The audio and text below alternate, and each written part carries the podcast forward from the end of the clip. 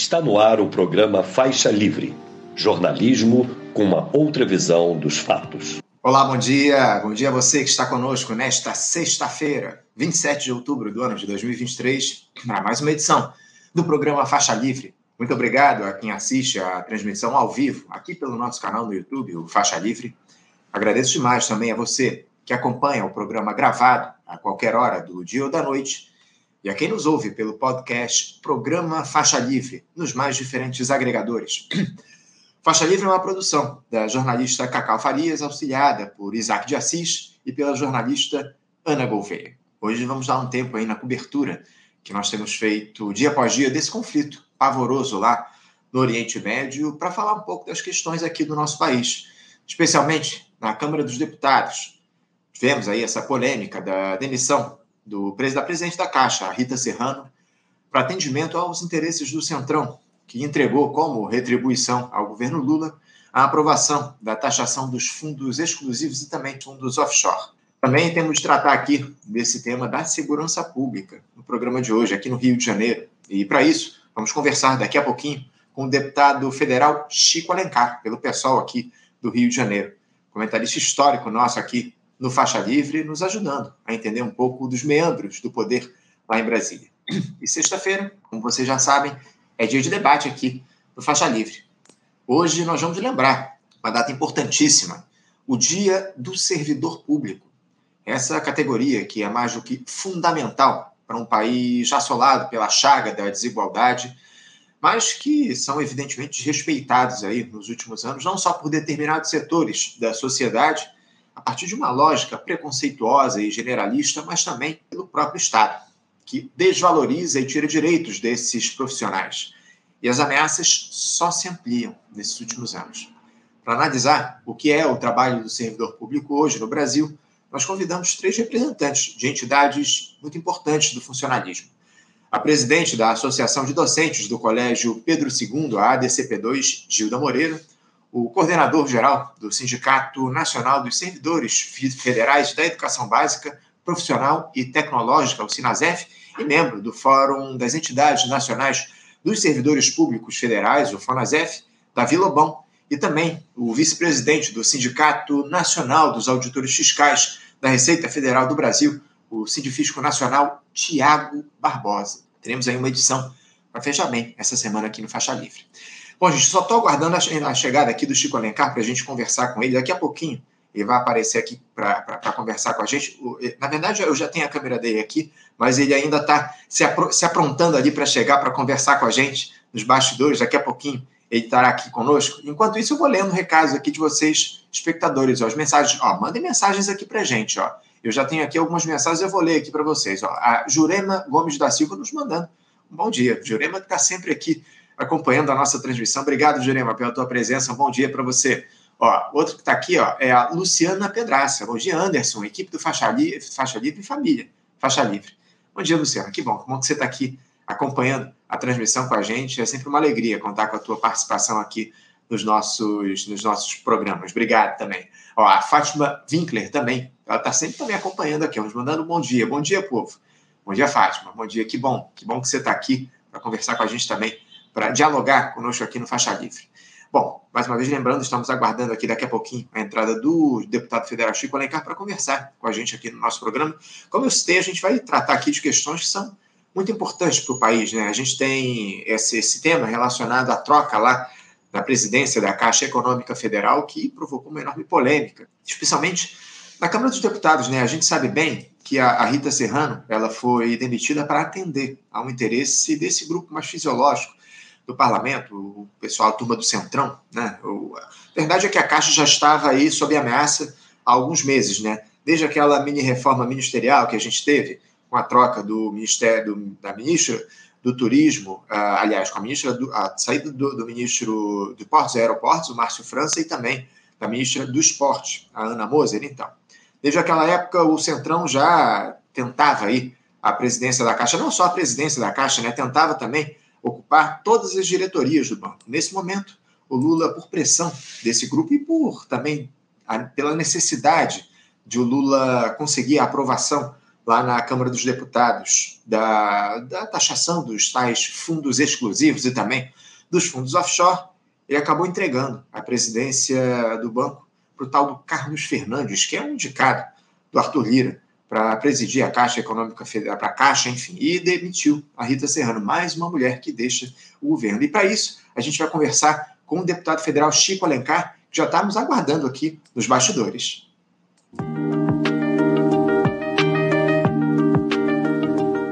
Bom, gente, agora sim, eu vou saudar do outro lado da tela o nosso primeiro entrevistado, entrevistado e comentarista histórico nosso aqui do Faixa Livre. Eu saúdo o deputado federal pelo PSOL aqui do Rio de Janeiro, Chico Alencar. Chico Alencar, bom dia.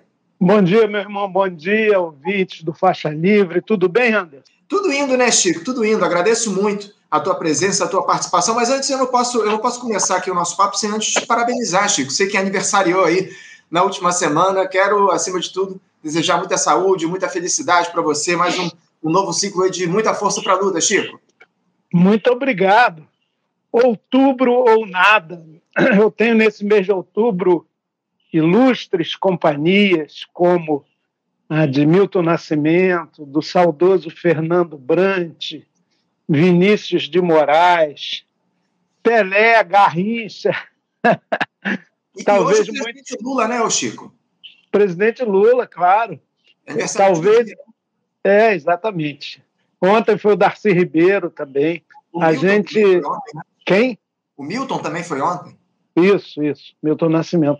A gente talvez tenha muitos é, acompanhantes aqui do Faixa Livre que também nasceram nesse mês de outubro. É isso, é isso. Mais uma vez, Mas... parabéns e, e obrigado pela tua presença aqui para conversar com a gente, porque a gente tem muitos temas importantes para tratar contigo na edição de hoje. A Câmara dos Deputados ela voltou aí ao centro das atenções da política em Brasília nesse, essa semana, né? Eu queria recordar alguns assuntos que tiveram participação direta ou indireta de parlamentares. Começando. Mas, o Anderson, me permita só falar aqui da nossa aldeia. Eu estou muito feliz porque a Câmara Municipal do Rio aprovou essa semana um projeto de minha autoria, quando vereador, reapresentado pela vereadora Luciana Boatê, também do PSOL, que proíbe monumentos a escravocratas, eugenistas, racistas e violadores notórios de direitos humanos. Informaram até que o RJTV deu uma matéria, mas não citou nem o autor, nem quem reapresentou a proposição. Parece que caiu do céu, mas o importante é que ela foi aprovada. Espero que o prefeito Eduardo Paes sancione. Vamos melhorando assim a nossa cultura histórica. É muito importante a gente não ficar só tecendo loa aos dominantes, aos colonizadores, aos opressores. Muito bem lembrado, Chico, muito bem lembrado. É a memória que a gente precisa exaltar de cidadãos que, é, que contribuíram para o nosso país e não essas figuras aí, esse, essa turma que colonizou o país, esses, esses repressores aí que tomaram conta do nosso país ao longo dos últimos anos. Uma iniciativa muito importante, eu parabenizo você e também a vereadora Luciana Boatê, que eventualmente conversa aqui com a gente também no Faixa Livre. Mais uma vez, meus parabéns a vocês por terem apresentado essa proposta e reapresentado. Evidentemente, a gente espera que o prefeito Eduardo Paz sancione essa lei. E agora, Chico, falando a respeito das questões lá de Brasília, uh, começando aí, como eu citei, entrega pelo governo Lula de mais uma fatia do governo para o Centrão, né, o Chico, na última quarta-feira. Eu me refiro aí à presidência da Caixa, que foi retirada da economista Rita Serrano e oferecida ao Carlos Fernandes, que também é economista, aliado do presidente da Câmara, Arthur Lira. Esse cargo, aliás, já vinha sendo desejado pela turma mais fisiológica do Congresso, desde aquela mini-reforma ministerial. Eu conversava aqui até com os nossos espectadores antes, onde a gente teve as trocas nos ministérios do turismo, aliás, do turismo não, de portos aeroportos e do esporte, onde o governo resistiu, mas acabou cedendo aí essa semana sob pressão pela votação dos fundos exclusivos e também das offshore, né, o Chico, que o Centrão estava segurando lá na Câmara dos Deputados, e a gente vai tratar, inclusive, daqui a pouquinho aqui no nosso programa. Chico, eh, apesar de estar eh, tá sendo fritada no governo aí já há algum tempo, a Rita Serrano era elogiada pela sua gestão, os próprios servidores da Caixa consideravam a atuação dela muito destacada na presidência e agora essa troca. Lembrando que Ana Moser, Márcio França e Daniela Carneiro já haviam perdido seus cargos em ministérios para atender ao fisiologismo rasteiro. A Caixa é considerada uma das joias da coroa, Chico, na gestão pública. Tem mais recursos à disposição aí que muito ministério. Capilaridade também por todo o país, enfim. Chico, como é que você avalia essa mudança na presidência do banco, mais essa vitória do Centrão na queda de braço por cargos no executivo, Chico? É a reafirmação do padrão rebaixado da política brasileira. É o intestino grosso da pequena política, fundado não em projetos, programas, ideias, causas, políticas públicas, mas no toma lá da cá, no interesse menor, mesquinho de reprodução de mandatos, de ampliação de patrimônio, é o patrimonialismo, é o clientelismo, é o fisiologismo, tudo que é histórico na política brasileira e parece uma caveira de burro enterrada na República Brasileira que da qual não se livra, só traz maus agouros, só traz azar entre aspas. Que aconteceu essa semana foi escandaloso, tanto mais quanto escancarado. No início da manhã, Lula chama a corretíssima e dedicada presidente da Caixa, Rita Serrana, para anunciar que, infelizmente, ia precisar do cargo que ele, como presidente, lhe entregaram. Presidência da Caixa Econômica Federal, um banco público da maior importância, com muitos recursos, como você destacou, é, para programas sociais, inclusive. E a Rita, o que, que ela pode fazer? O cargo é do presidente da República. E imediatamente, já no início da tarde, é, foi indicado o nome de Arthur Lira. Menos mal que ele é de carreira da Caixa, é economista, mas é claro que isso tem um significado político e partidário muito grande. O PP, aquele velho partido que de progressista não tem nada, de Paulo Maluf, por exemplo, ele se assenhorou da presidência da Caixa e quer, na verdade, todas as 12 diretorias. Há resistências aí, o próprio governo está segurando para entregar a vice para o Centrão, do Arthur Lira. Mas, de qualquer maneira, e aí o que, que aconteceu? Já à noite a pauta destravou. Estava trancada lá há muito tempo, porque o projeto de taxa correto, aliás, e insuficiente ainda, de taxação das offshores, de quem bota dinheiro, sobretudo em paraíso fiscal, milionários, bilionários, trilhardários, e dos fundos exclusivos, que tem 2.500 brasileiros, famílias, investindo grana alta a partir de 10 milhões de reais. Pois bem, é, essa pauta estava proposta pelo governo e bloqueada lá. Subitamente abriu-se o céu, as nuvens pesadas se afastaram e foi votado. Teve lá resistência. Depois a gente fala sobre isso, os argumentos mais incríveis que eu ouvi na noite de quarta-feira em relação a, aos ricos do Brasil e aos pobres.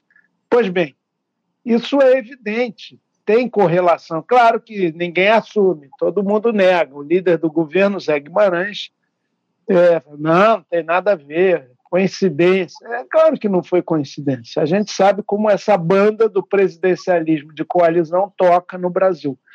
Só tem uma solução: a cidadania, de novo, o povo é quem mais ordena, votar sempre para o parlamento naqueles que podem garantir maioria no candidato ao candidato à proposta política vencedora na eleição para o executivo.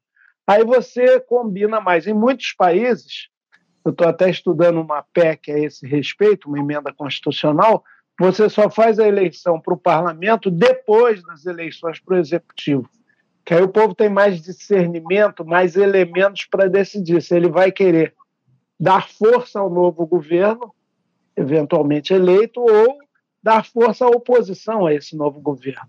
A eleição conjunta causa muitas vezes esse problema. O governo ganha para o executivo, isso vale para prefeituras, governos estaduais e, em especial, para o governo da União. É, muitas vezes quem vence não tem maioria, aí tem que negociar.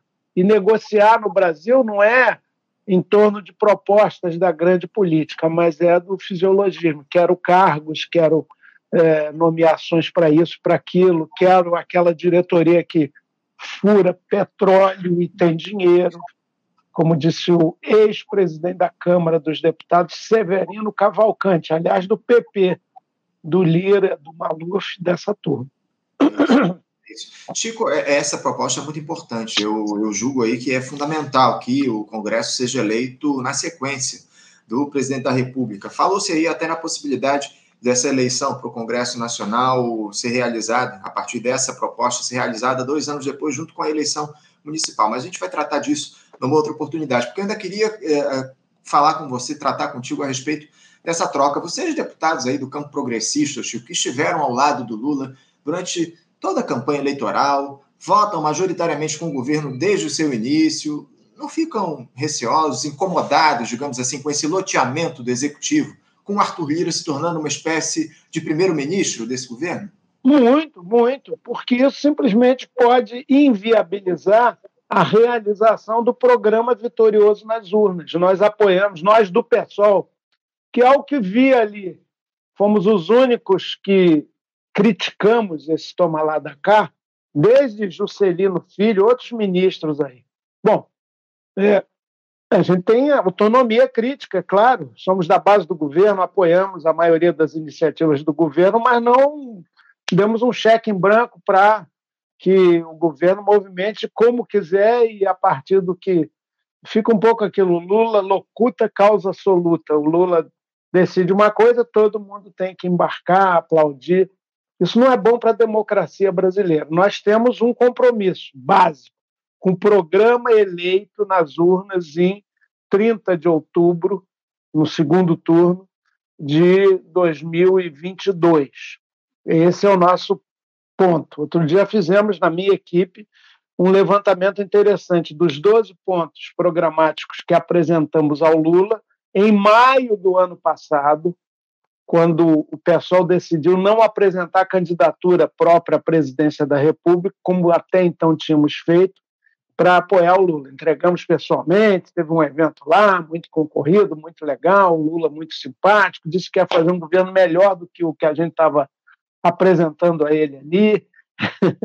é, mas o que se vê quando você começa a entregar, pelas razões do pragmatismo político, postos chaves da administração, ministérios, tirar gente que está fazendo um trabalho sério para colocar outros que a gente não sabe por onde vão. Tem um histórico até de voto em Bolsonaro. É evidente que isso é uma incoerência, é uma incongruência, nos preocupa. Nós vamos ficar, é o que nos resta. Alertar para isso, mostrar a incoerência, é, ainda que reconhecendo tal pragmatismo, sem isso, sem o centrão não se governa.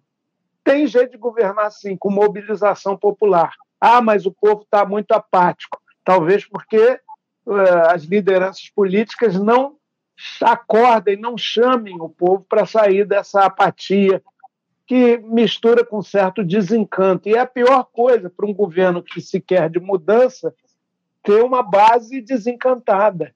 E isso tudo contribui. Então a gente espera que é, mude esse procedimento. E olha, no Centrão é assim: goela enorme, quanto mais tem, mais quer. E, e, vai acontecer. Qual será a próxima exigência do Centrão? Para apoiar parcialmente o governo, porque tem uma matéria que eu ainda não li, é, aqui no jornal o Globo, na página 6, que diz: troca na Caixa dá 70% do apoio de republicanos e PP. Ora, devia ser 100%, né? o pessoal votou 100% com a abstenção da companheira Sâmia, que está de licença depois da tragédia da, do assassinato do irmão, mas todos nós outros da Federação Pessoal Rede votamos a favor da taxação das offshore e dos fundos exclusivos. Por que, que o PP e o republicano votaram 100%, já que tiveram tudo o que pediam do governo? Então, além de tudo, são mal agradecidos, são parcialmente infiéis.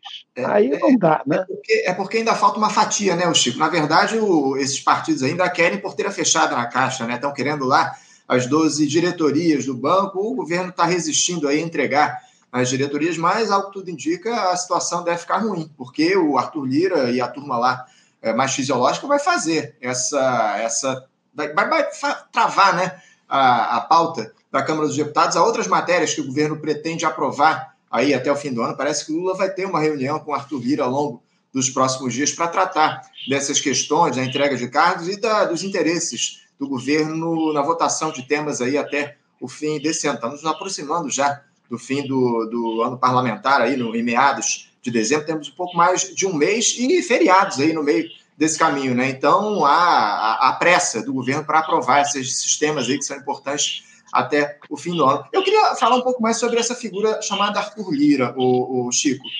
Você uh, diria hoje que o Arthur Lira, uh, digamos assim, tem o, o presidente Lula na mão dele? Você acha que hoje quem comanda de fato a República é o presidente da Câmara? Não, não diria, não chegaria a esse ponto. Ele tem muita força, muito poder na instância do legislativo.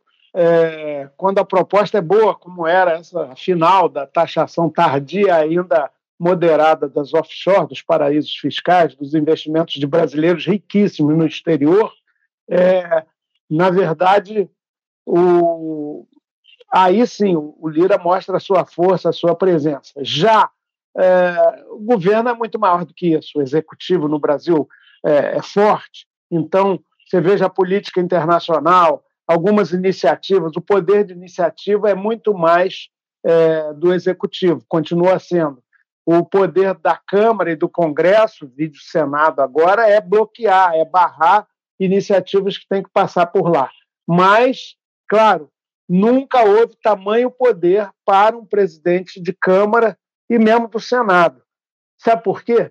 As é, emendas orçamentárias impositivas dos parlamentares elas acabam fazendo com que cada mandatário, na Câmara através das bancadas e no Senado através das personalidades, o senador é uma espécie de imperador com aquele canhão poderoso de mandato no Senado por oito anos, mas elas, é, o parlamento se tornou uma unidade orçamentária importantíssima da federação. E aí define destino de verbas, consequentemente, a, o alento à implementação ou não de políticas públicas. Então, é, isso dá muito poder a qualquer pessoa que vier a presidir a Câmara e o Senado. É, eles às vezes divergem, Pacheco e Lira, mas é, eu nunca vi a minha história no Parlamento Nacional é longa, né? Estou no quinto mandato. Nos quatro outros mandatos, o presidente da Câmara, que é a instância onde eu tive mandatos de representação e tenho agora, é, não tiveram tanto poder como tem agora.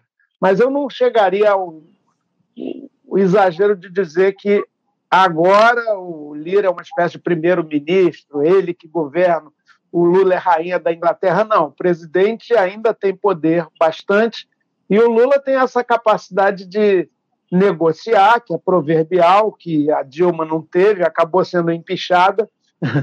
É, no golpe parlamentar, inventaram a pedalada fiscal, essa figura que já esqueceram totalmente como crime, crime na, na vida pública, para tirá-la do poder porque ela não soube negociar. Agora você tem várias maneiras de negociar. Tendo um poder de pressão da mobilização social em torno de propostas que você precise enviar ao parlamento, é muito melhor para negociar. Não tendo isso, a força social de mudança perde potência e você fica, de fato, tendo que, a cada projeto importante, negociar, entregar cargos, ministérios e vai por aí é, é histórico no Brasil. Marilena Chauí, Anderson, falou certa feita uma coisa muito interessante. A filósofa, a professora, nossa companheira de tantos sonhos e lutas, ela disse o seguinte: é incrível como a estrutura arcaica da política brasileira ainda tem peso, porque depois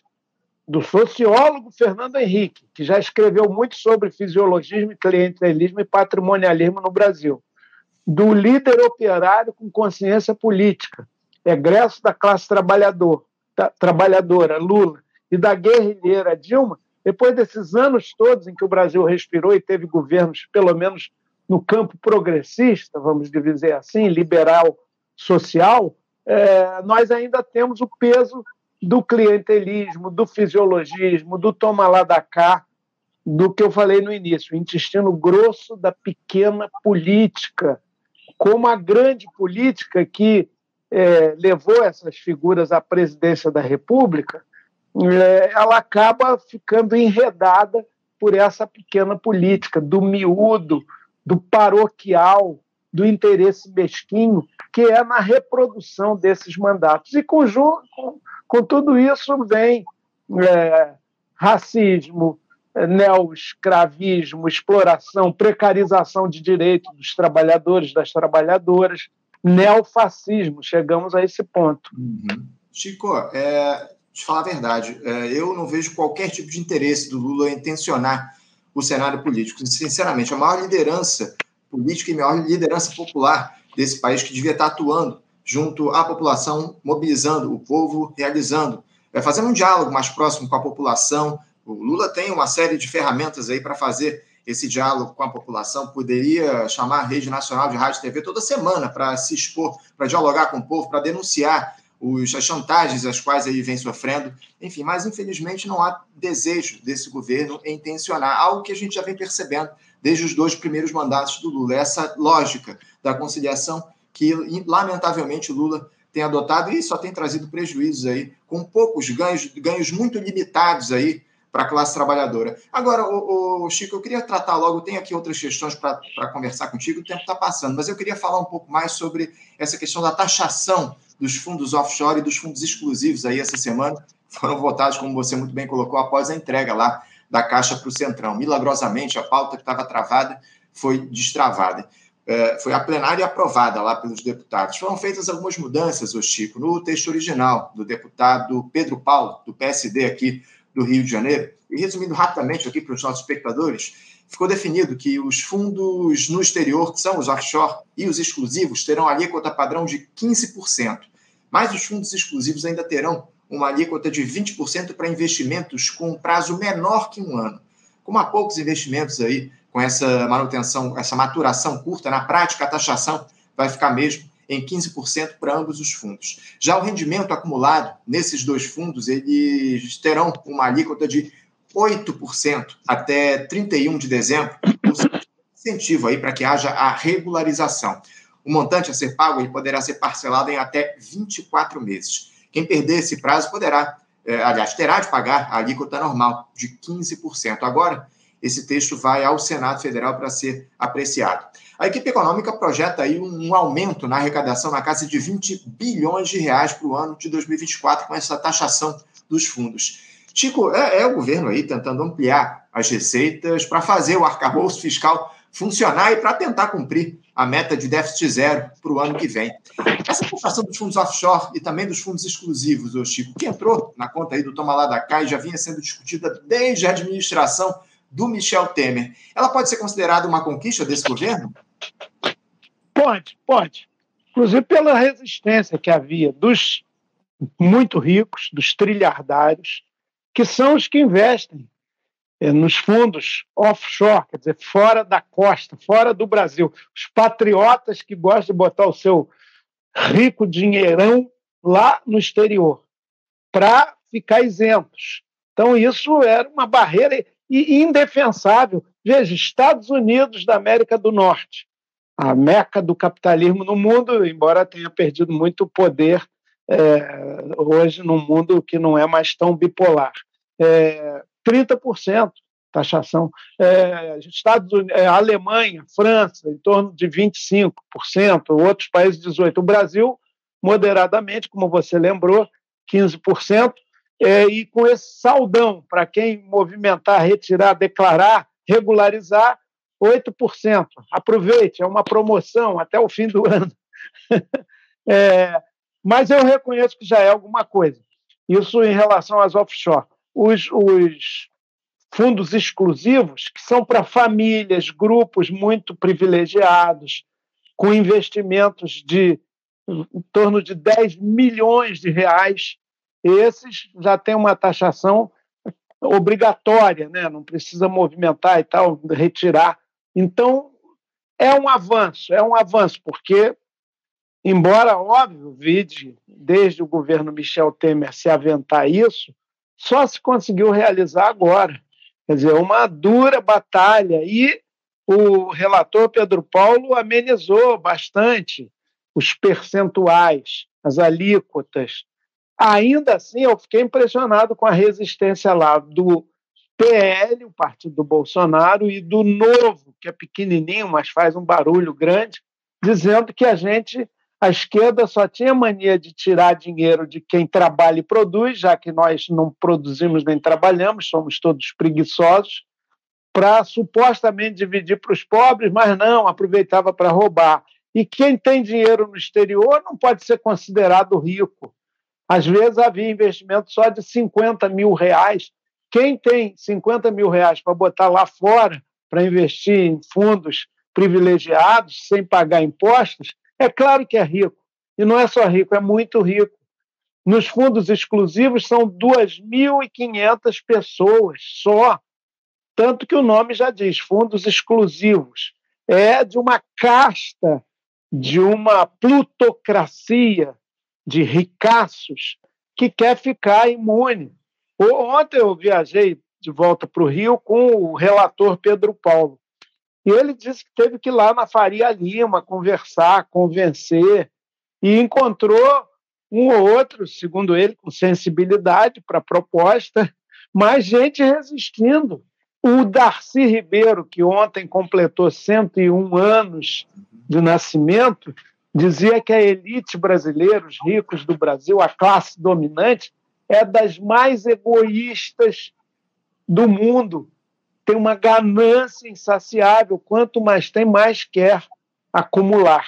Então, é um pequeno toque, é um pequeno gravame nesses super ricos, nessa casta trilhardária de brasileiros que não têm patriotismo nenhum, não estão nem aí para políticas públicas que possam caminhar na direção da justiça social.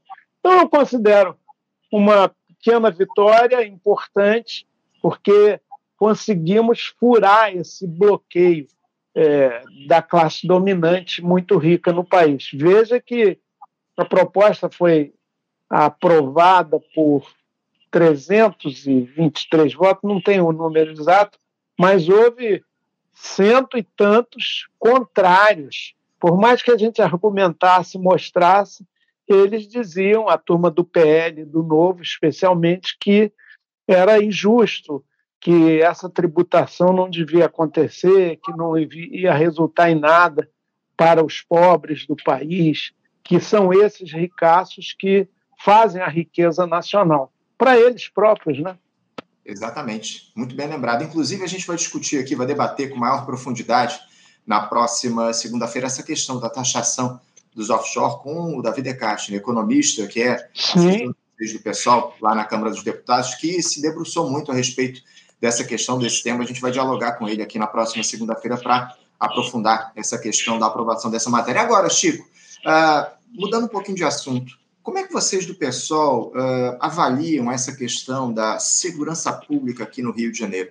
Esse é um tema aí que tomou conta do noticiário aqui no nosso país. Tivemos essa semana o horror promovido pela milícia na última terça-feira, queimando ônibus e trens, aliás, 35 ônibus e uma, um trem fechando aí avenidas no Rio de Janeiro após a morte de um miliciano pela polícia lá na zona oeste da cidade já tínhamos em curso aí aquela atuação aqui no Rio, os, o Chico, da Força Nacional de Segurança nas rodovias, em parceria com o governo do Estado.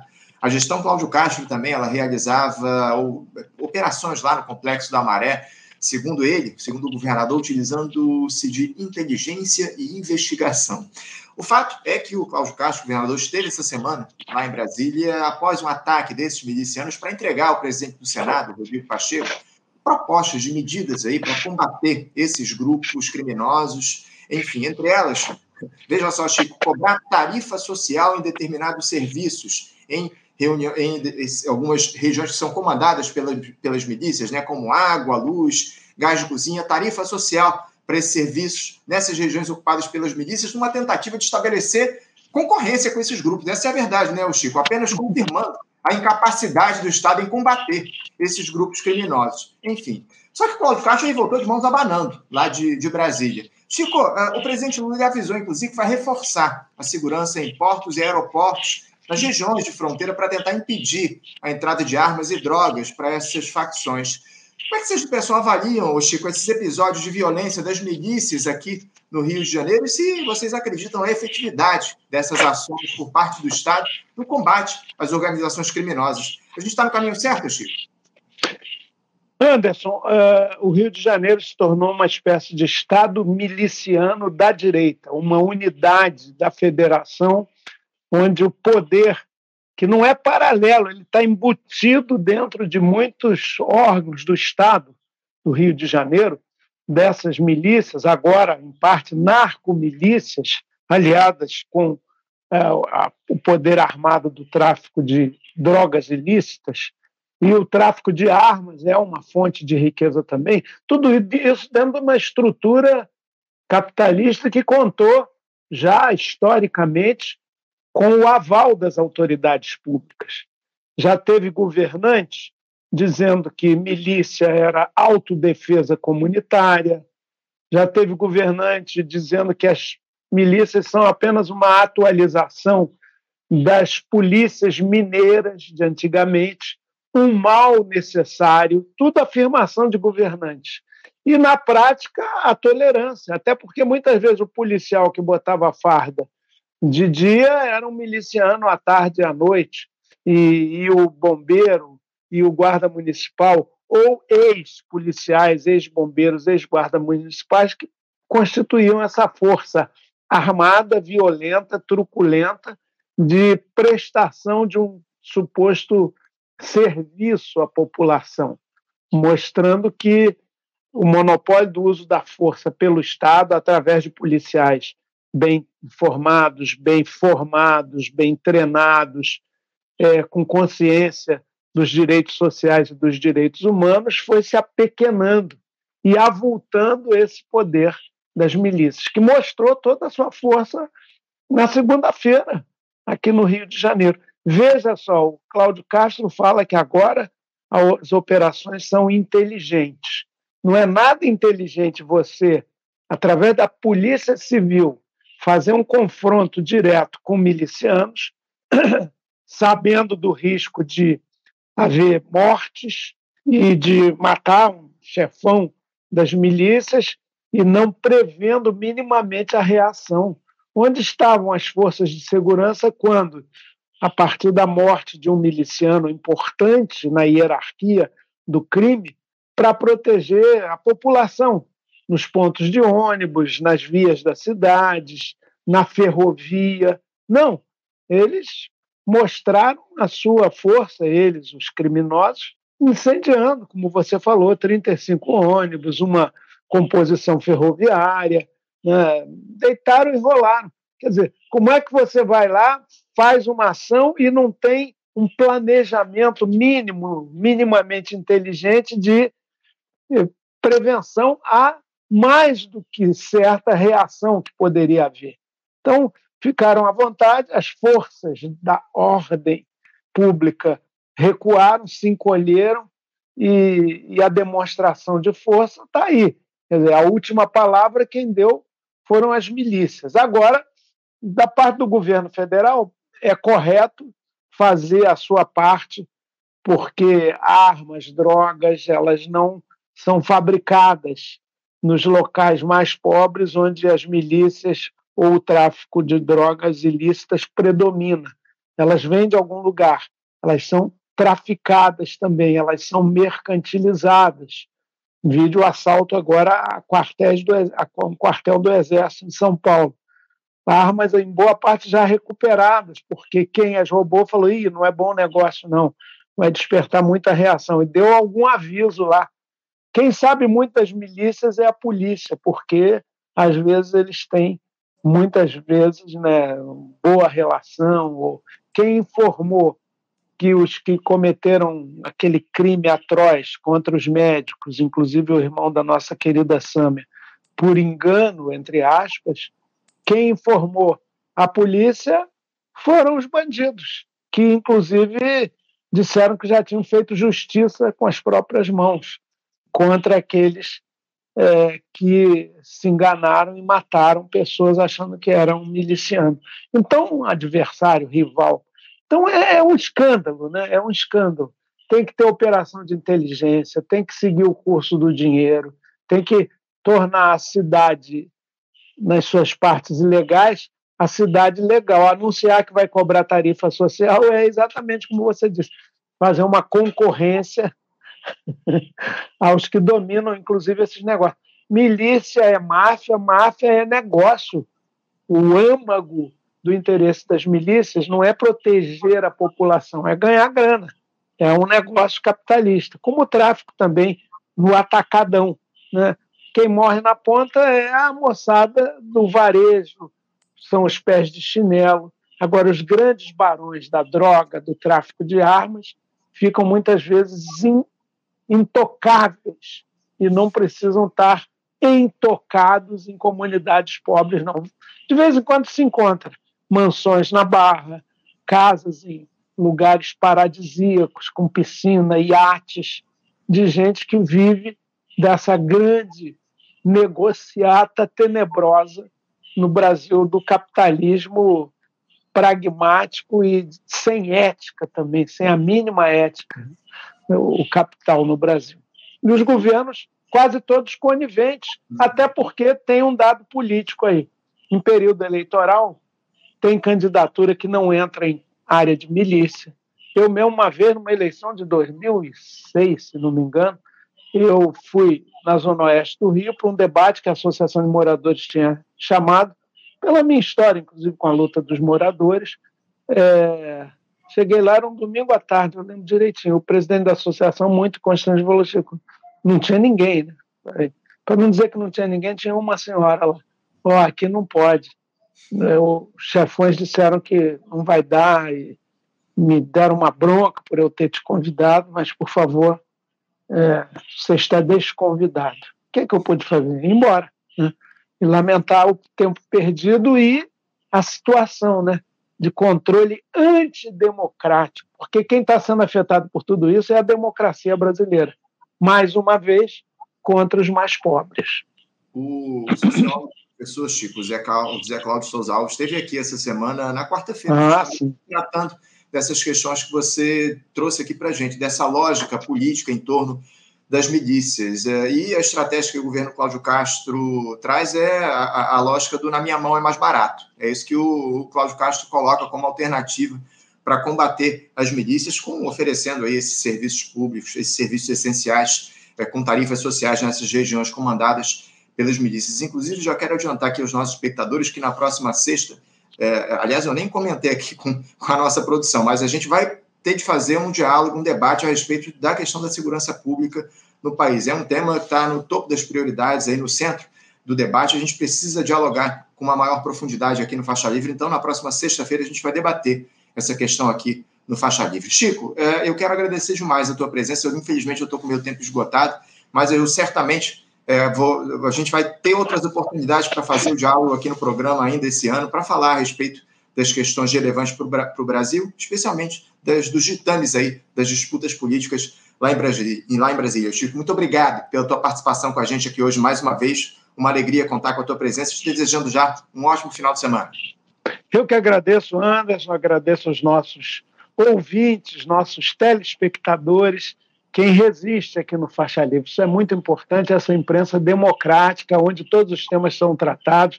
Eu estou vendo a lista aí que você mencionou, o Davi, economista, segunda-feira, o Zé Cláudio, todos queridos amigos e pessoas de alta capacidade cidadã, de discernimento, de coragem para falar a realidade e os meios e modos de transformá-la para melhor.